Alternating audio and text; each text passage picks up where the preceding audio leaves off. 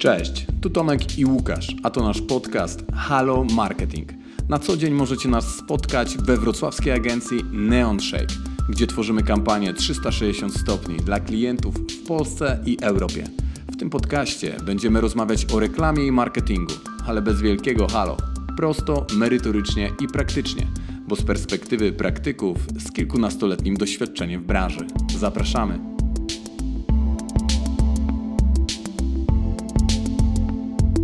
Cześć, z tej strony Tomek, witamy Was w pierwszym odcinku podcastu Halo Marketing. E, dziś bierzemy na warsztat brief marketingowy, zapewne część tego zagadnienia. Ze mną jest Łukasz.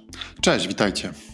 Łukasz, słuchaj, e, czym dla Ciebie jest brief marketingowy? Brief marketingowy to dokument, od którego zaczyna się praca agencji reklamowej nad kampanią. Klient zbiera w nim wszystkie potrzebne informacje do tego, aby przygotować strategię i kreację. Okej, okay, czyli, czyli jest to taka podstawa, start prac nad działaniami komunikacyjnymi, reklamowymi. Z jednej strony to, so, to jest praca klienta i klient przygotowuje to, jak widziałby taką kampanię, jakie są założenia może bardziej, a do tego agencja dostaje komplet informacji istotnych, potrzebnych do tego, by rozpocząć e, pracę. A może cofnijmy się o krok, jakie są rodzaje w ogóle briefów marketingowych? Czy to jest tak, że jest jeden rodzaj e, takiego briefu, czy może być ich kilka?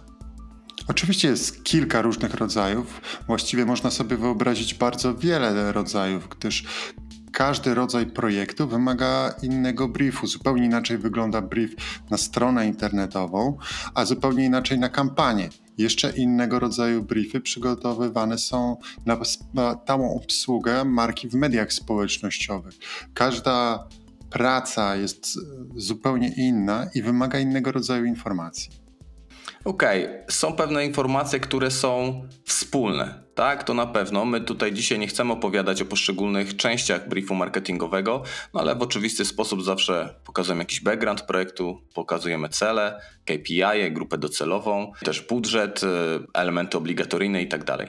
Natomiast y, faktycznie tych rodzajów jest kilka i one mogą zależeć, tak jak ty powiedziałeś, od usługi czy rodzaju działań, na które się briefujemy. Czy to jest duża kampania, która łączy różne dziedziny, różne media, czy jest to strona www, obsługa social mediów, czy jest to działanie performance marketingowe, czy po prostu aktywacja, z, po prostu, no nie do końca po prostu, czy aktywacja z influencerami. O, oczywiście innym rodzajem briefu będzie brief dla domu mediowego, mm, który skupia się na troszeczkę innych parametrach i zawiera inne informacje. Częściowo oczywiście zawsze te podstawowe parę dziedzin y, się tam powiela. Natomiast mogą być też już takie briefy dedykowane, tak jak również u nas w agencji, również niektórym branżom, ponieważ jakby gdy agencja, gdy, gdy firma specjalizuje się w pewnych obszarach, dostrzega tam pewne powtarzające się zależności, e, pewne specyfiki danej branży, które warto sobie od razu wyjaśnić na podstawie danego briefu. I to może być dedykowany brief dla branży deweloperskiej, nowych inwestycji deweloperskich, to może być dedykowany brief na przykład dla branży finansowej, różnie wyglądają briefy w zależności od tego, jakiego rodzaju pracy klient oczekuje od agencji. Czyli jeśli klient potrzebuje przygotowania strategii, wtedy te briefy wychodzą od problemu i od zdefiniowania celu działań. Ale często jest tak, że strategia jest już określona i zadaniem agencji jest przygotowanie kreacji. Wtedy już ten problem nie jest tak istotne dla agencji, a istotniejsze jest konkretne określenie komunikatu, który ma przekazać. Okej. Okay. A słuchaj, powiedz mi, kto posługuje się briefem? Kto powinien go w ogóle przygotować? Brief marketingowy stricte. Tak, brief marketingowy, stricte brief marketingowy. Może jeszcze cofniemy się dwa kroki, bo należy odróżnić brief marketingowy od chociażby briefu kreatywnego, który funkcjonuje wewnątrz agencji. Pewnie o nim jeszcze dwa, trzy zdania powiemy dzisiaj. Natomiast tak, jeśli chodzi o brief marketingowy, kto przygotowuje, kto wysyła e, brief marketingowy? Brief marketingowy jest przygotowywany w dziale marketingu po stronie klienta i trafia do agencji, w której to account manager organizuje odpowiedni zespół do pracy nad danym briefem. Okej, okay, ale to jest tak, że klient ma swoją formatkę, czy to agencja wysyła formatkę do wypełnienia, czy klient wypełnia, wysyła brief, czy klient, czy to klient wypełnia swoją formatkę od razu wypełnioną? No znamy oczywiście oba scenariusze. Najczęściej chyba jest tak, że klient ma swoją formatkę briefu, dlatego że marketerzy, którzy prowadzą intensywną komunikację, zrealizowali wiele kampanii, mają po prostu określony proces i mają swoje formatki, w których, które im się już sprawdziły i w których wygodniej im się pracuje, ale też są takie sytuacje, w których klient nie ma takiej formatki i wtedy może skorzystać z formatki od agencji. My w Neonshake mamy całą serię takich formatek przygotowanych na różne okazje, które e, określają wszystkie obszary, jakich my potrzebujemy i wtedy wydaje mi się, to jest fajna wskazówka dla marketera, bo nawet jeśli miałby coś przegapić, zastanawiając się tak od zera, jak e, napisać brief, to tutaj dostaje czytelną taką informację, czego my potrzebujemy. To prawda, mamy tych briefów trochę i faktycznie wydaje mi się również, że przeważającą sytuacją jest taka, w której to klient wysyła swoją formatkę briefu. Natomiast są też klienci, często mniejsi, często klienci mniej aktywni marketingowo, albo klienci, którzy po prostu chcą coś odświeżyć w swojej komunikacji, są ciekawi, jak agencja myśli, bo dodajmy, brief stworzony przez agencję pokazuje też, jak agencja myśli o tym procesie i czy to jest logiczne, jak dużo informacji potrzebuje. Często to wynika z doświadczenia. Po prostu agencja jest w stanie stworzyć taką formatkę, która z doświadczenia im pomoże, bo być może rok, dwa lata wcześniej nie pytali o pewne aspekty. Okazało się, że zazwyczaj muszą dopytać podczas procesu debriefu, o tym jeszcze za chwilę pa, parę zdań. Dlatego ta, ta formatka też pokazuje pewien sposób pracy agencji. Natomiast faktycznie większość to są naszej pracy, to są, to są duzi, to są doświadczeni marketerzy, to są marketerzy pracujący z różnymi agencjami, więc mający swój własny format po to, żeby wszystkich informować w podobny sposób, mieć pewien powtarzalny proces.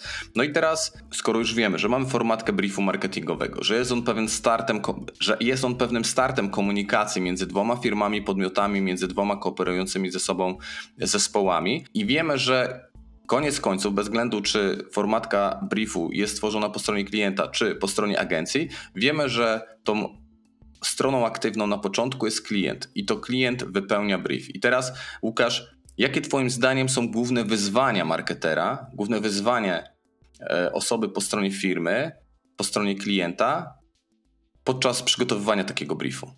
Przede wszystkim wydaje mi się, że trudnością jest e, konieczność zrezygnowania z podania pewnych informacji. Bo nie mówiliśmy o tym, jaki powinien być dobry brief marketingowy, ale już może e, uprzedzę to trochę i powiem, że dobry brief powinien być zwięzły, powinien zawierać minimalną potrzebną ilość informacji, żeby agencja też się w tym nie zagubiła i żeby dobrze wiedziała, w jakim kierunku powinna iść. I wydaje mi się, że z punktu widzenia marketera, który cały swój czas poświęca na pracę nad daną marką, kilkoma markami co najwyżej.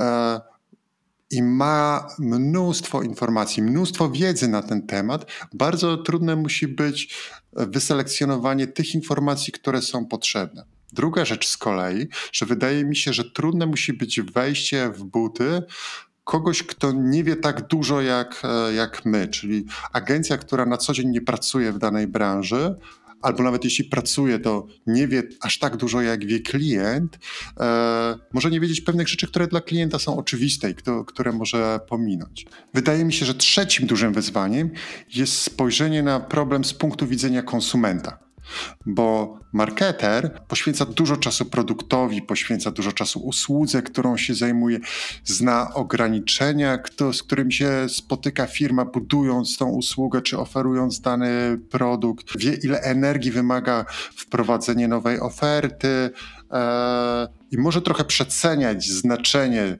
tych wartości. E, a, a, konsument może inaczej na to patrzeć. I wydaje mi się, że to też jest jakieś takie wyzwanie, żeby spojrzeć trochę z boku na to, co mamy do powiedzenia. Dobrze, Łukasz, czyli podsumowując to, co ty mówiłeś i podsumowując wyzwania, które ty wymieniłeś, jeśli chodzi o pracę marketera nad briefem, to mamy zawężenie informacji, gdyż wiedza jest ogromna, a objętość briefu skromna, przynajmniej taka powinna być, dwie, trzy strony. Podjęcie decyzji o tym, jakie informacje będą faktycznie istotne w tym procesie, jest pewną trudnością. Do, te, do tego warto pilnować tego, żeby spojrzeć ze strony również konsumenta, nie tylko wymogów pewnych korporacyjnych czy firmowych, tego o czym lubimy, chcemy mówić, tego co wiemy, co, co, jest, co jest ciekawe w naszym produkcie, ale tego co może interesować, co może być ważne, relevantne dla, dla konsumentów. Trzecim aspektem e, to jest kwestia informacji, które, które dla klienta są oczywiste, o których wewnątrz zespołu między sobą już nie rozmawiają, bo po prostu są dorozumiane, są oczywiste te kwestie, a podmiot zewnętrzny, agencja nie będzie o nich wiedzieć a będą one kluczowe w tworzeniu procesu komunikacji dla marki. Ja dodam jeszcze jedną rzecz, która nakłada się na te trzy pozostałe, ale chyba również jest szersza, a więc konieczność po prostu podejmowania decyzji. I to decyzji nie tylko dotyczących tego, jaki zasób informacji przekazać agencji, jaki zasób benefitów dla konsumenta z perspektywy konsumenta pokazać, ale również podjęcie decyzji odnośnie tego, jaki, jaka to ma być kampania, jaki ma być jej key message, jakie będą główne KPI dotyczące komunikacji. Generalnie jest taka pokusa, żeby uwzględnić tam bardzo dużo różnych rzeczy, no ale koniec końców komunikacja musi być klarowna, precyzyjna, musi mieć określone precyzyjne KPI. I tu pojawia się takie wyzwanie, że podczas wypełniania briefu pisemnie trzeba się już na coś zdecydować, bo oczywiście nie jest to tylko rolą wypełniania briefu, to jest po prostu pomysł marketingowy na kampanię, w którym pewne założenia tworzymy. Natomiast wypełniając brief, zmierzamy się już z tym, że tego może być za dużo. Tam już trzeba zawężać, widzimy co napisaliśmy. Zresztą, jeśli napiszemy o zbyt dużej ilości celów, założeń, key message będzie, czyli ta główna, główny przekaz kampanii czy działań będzie zbyt bardzo rozbudowany, na pewno agencja nam o tym powie i ta decyzja do nas wróci. Dobrze, Łukasz. To w takim razie powiedz mi, jak wygląda dobry brief. No przede wszystkim dobry brief zawiera wszystkie te informacje, których agencja potrzebuje do pracy. Z drugiej strony jednak, tak jak powiedziałem, powinien być zwięzły, czyli nie należy też wpaść w pułapkę tego, aby powiedzieć zbyt wiele, pokazać zbyt wiele celów, spróbować połączyć zbyt wiele wątków jednocześnie, bo to może utrudnić agencji zrozumienie tego, co dla marketera jest najważniejsze w, w, danym momencie. By powstała świetna kampania, warto zadbać o to, żeby brief zawierał wszystkie informacje, które są potrzebne do pracy nad strategią i kreacją. Z drugiej strony, Należy uważać jednak na tę pułapkę, by nie powiedzieć zbyt wiele i nie wprowadzić agencji w błąd, e, czyli ten brief powinien być również zwięzły. Wydaje mi się, że ciężko jest też rozpatrywać brief e, osobno, z debriefem. I tutaj dobry, dobrze wypełniony brief, czy brief wypełniony nieźle, czy fajnie, powinien łączyć się też z ochotą, z otwartością na debrief, a więc rozmowę, poznanie się, wyjaśnianie wszelkich niejasności, wspólne rozbudowywanie, dopisywanie elementów do tego briefu, tak żeby oba zespoły, zarówno ten po stronie klienta, jak i ten po stronie agencji, mogły sobie wyjaśnić wszystkie kwestie dosyć precyzyjnie, bo to gwarantuje dużo łatwiejszy start i de facto dużo lepsze efekty na końcu, kiedy, kiedy agencja skończy swoją pracę, kiedy, kiedy klient e, zobaczy, jak wyglądają pomysły i później je zrealizuje z sukcesem. A więc dobry brief powinien być zwięzły, mieć wszystkie potrzebne informacje, podjęte decyzje. Za dobrym briefem oczywiście powinien, powinien pójść debrief. E, debrief może być w formie mailowej, jednak naj, najlepiej chyba spotkać się w dzisiejszych czasach na wideo i wyjaśnić pewne kwestie. Często, żeby ten debrief był skuteczny, warto spisać sobie wcześniej te pytania, wysłać mailem, dać szansę marketerowi przygotować się, przeczytać, przemyśleć pewne kwestie, później spotkanie wideo, rozmowa o tym, strona agencyjna uzupełnia wtedy te elementy, dopisuje je do briefu marketingowego, który później trafi do E, działu strategii, który będzie opracowywał brief z kolei kreatywny dla e, działu kreatywnego w agencji. No dobrze, a z jakim briefem najdłuższym ty spotkałeś się w swojej zawodowej karierze? A to już już prawie chyba 18 czy ponad 18 lat. Wydaje mi się, że najdłuższy brief, e, na jakim pracowaliśmy, miał chyba 30 stron. I powiem szczerze, w tej chwili już nawet nie potrafię sobie przypomnieć, co na tych stronach było, i to chyba dużo mówi na temat tego, e, jak się z takim briefem pracuje. Tak, wydaje mi się, że to jest taki, może być taki dylemat i fajnie, żeby ten brief marketingowy miał właśnie jedną, dwie, trzy strony, a pozostałe ewentualne elementy, badania, jakieś rozbudowane prezentacje były po prostu załącznikiem. Ale jeśli sam brief ma dwie, dwa, dwie, trzy strony, to po prostu ten brief musi być zawsze samodzielnym dokumentem. Dokumentem, który da radę zrozumieć bez czytania załączników, który rysuje kompleksowo sytuację i załączniki co najwyżej ją rozszerzają, ale sam ten brief ma streszczoną całą sytuację i wtedy zespół pracujący po stronie agencji jest w stanie sięgnąć do badań, rozszerzyć swoją wiedzę wtedy, kiedy potrzebuje, ale sam ten podstawowy brief, który czyta czasem kilkanaście osób, czasem dwadzieścia, w zależności od tego, jak duża jest to kampania, jak wielki zespół nad tym pracuje, po prostu jest oszczędza czas, bo te wszystkie osoby przeczytają dwie, trzy strony klarownie przygotowane w innym wypadku każda z nich musiałaby przeczytać 30 e, i duża szansa, że to wszystko by się też rozmyło. To jeszcze jedną rzecz chciałbym dodać, dlaczego ważne, aby brief był zwięzły i aby można było zrozumieć zadanie po przeczytaniu dwóch, trzech stron. Tu nie chodzi o to, żeby całość zadania zrozumieć po przeczytaniu dwóch, e, trzech stron, tylko żeby ogólnie zrozumieć, na czym ono polega, a potem móc pogłębiać tą wiedzę, zdobywać kolejne informacje, ale uzupełniać już jakiś obraz, który sobie zdążyliśmy zbudować.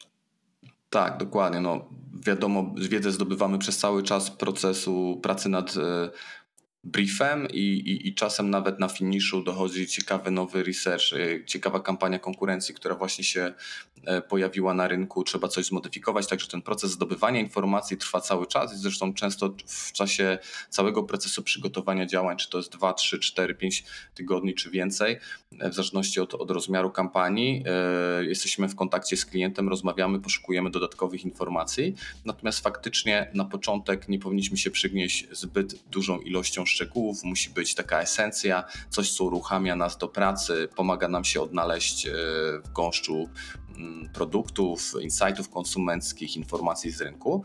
E, to na pewno przyspiesza i poprawia efekty. No ale dobrze, teraz z czym marketer w kwestii wypełniania briefu się mierzy, jak się może zmierzyć, no to teraz porozmawiamy o tym, jakie wyzwania stoją po stronie agencji, jeśli chodzi właśnie o rozumienie briefu czy debrief. Powiedzmy może, co się dzieje z briefem w agencji reklamowej. Trafia do całego zespołu, który nad nim pracuje i każdy zbiera swoje pytania. Czyli jest cała, powstaje cała grupa pytań, które potem należy wyselekcjonować, uporządkować i przygotować na debrief lub przesłać mailowo lub przygotować sobie w formie notatek do rozmowy z marketerem.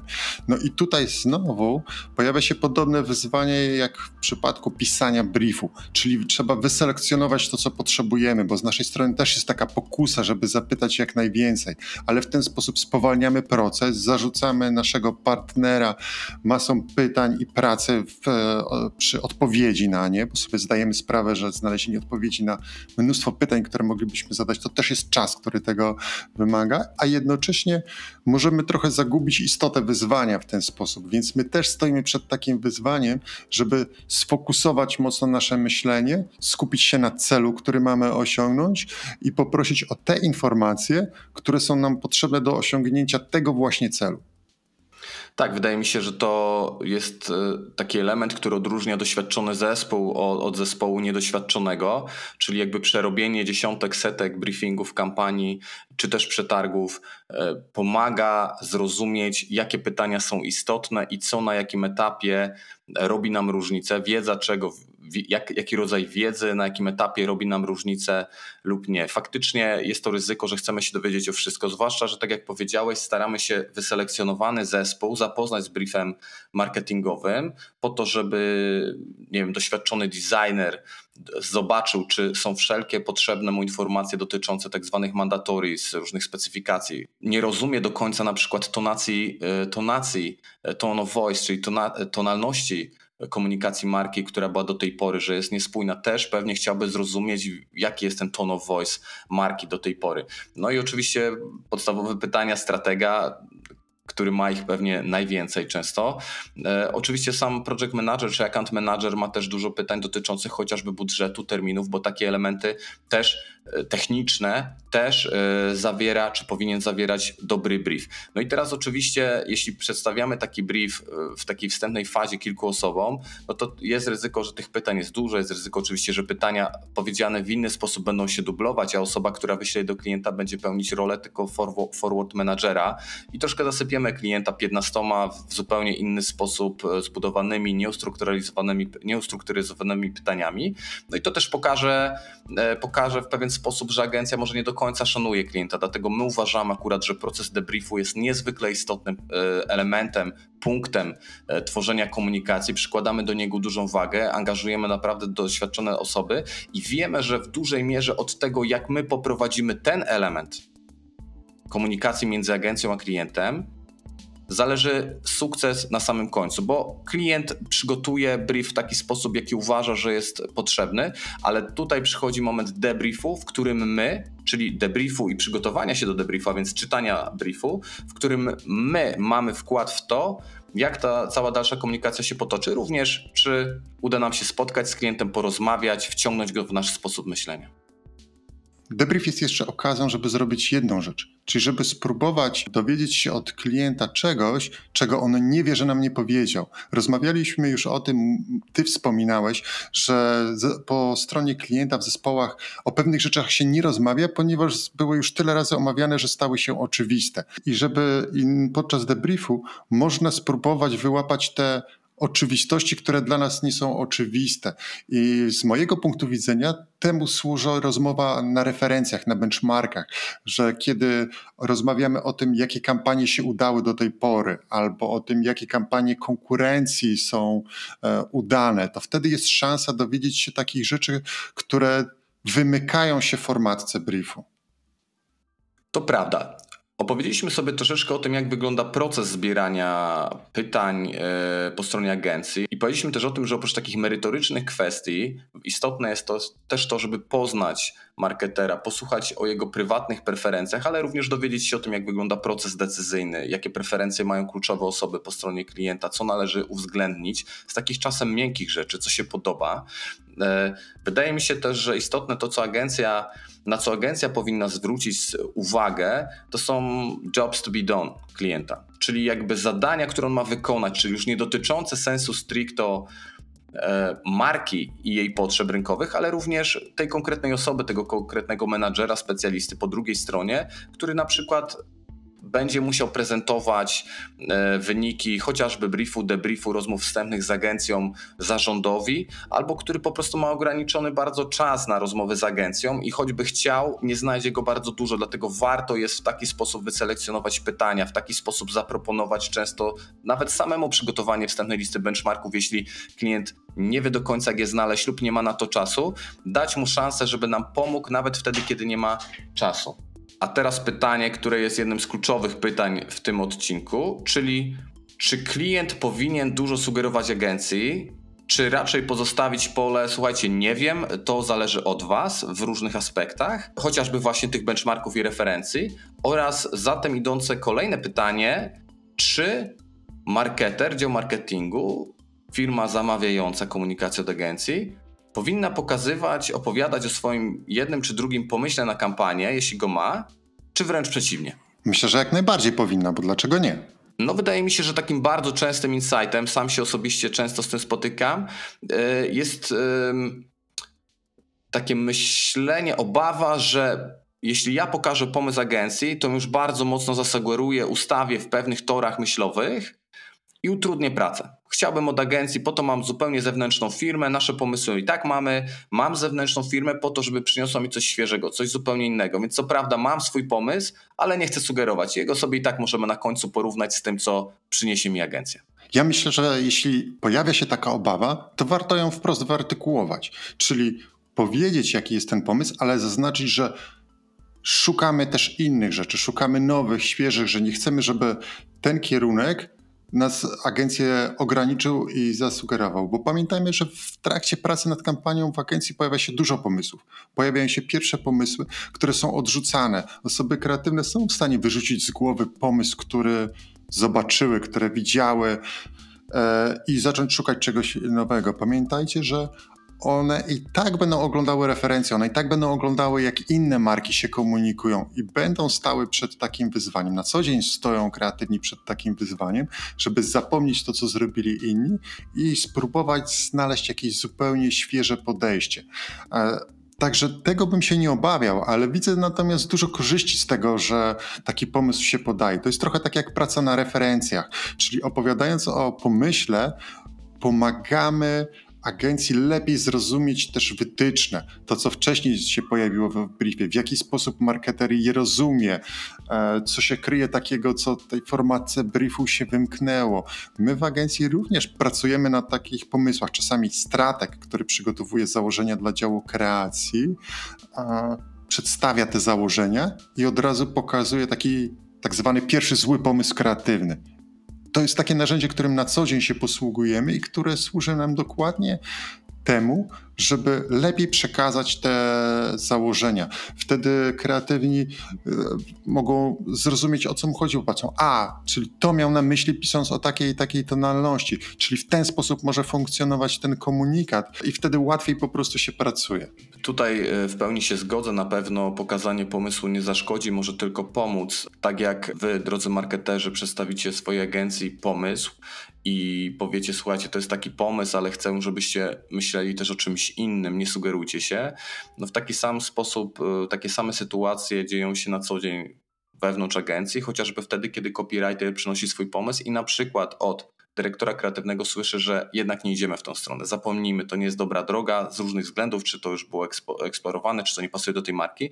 I to jest codzienność działu kreatywnego, czy w ogóle pracy w agencji. My wszyscy jesteśmy w cudzysłowie wytrenowani, wyszkoleni przez siebie wewnątrz, przez klientów, przez rynek, w żegnaniu się swoimi własnymi pomysłami, w odkładaniu swoich własnych pomysłów, w szukaniu nowych. To jest kwintesencja pracy w agencji.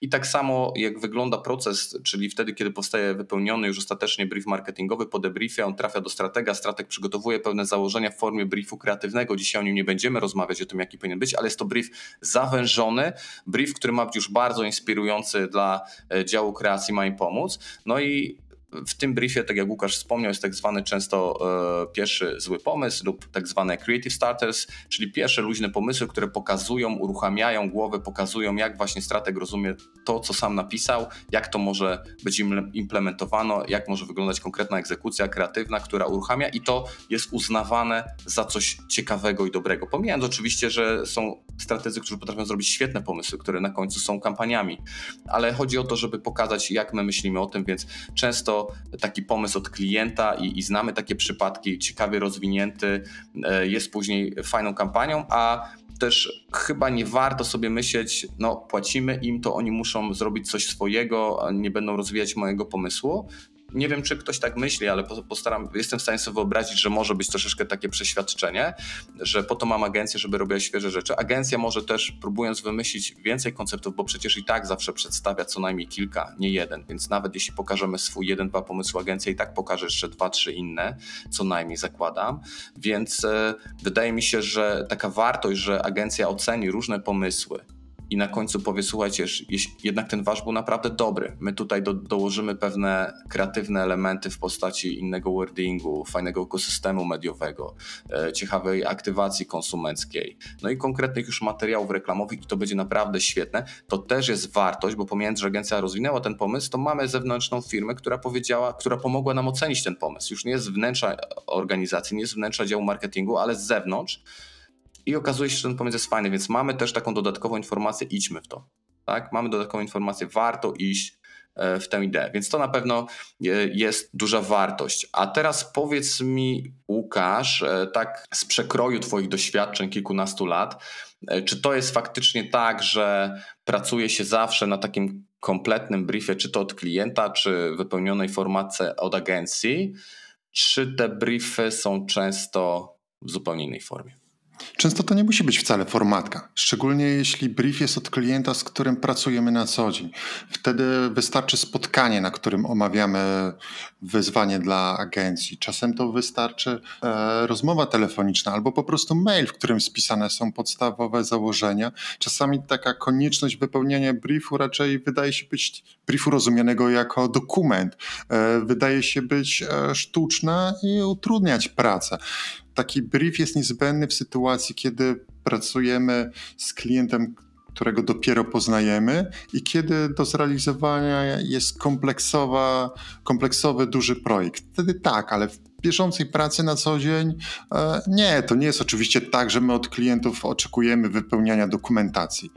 Tak, dokładnie tak to wygląda. Czasem to są maile, czasem to są telefony, czasem spotkania i oczywiście zależy to od wagi rozbudowania projektu, bo jeśli to jest tak, że account manager, project manager usłyszy 2, 3, 4, 5 zdań od klienta, którego dobrze zna, jest to kolejny rodzaj podobnego formatu, podobnej egzekucji i będzie zaraz szedł do copywritera i grafika, grafik designera, który też zna tego klienta.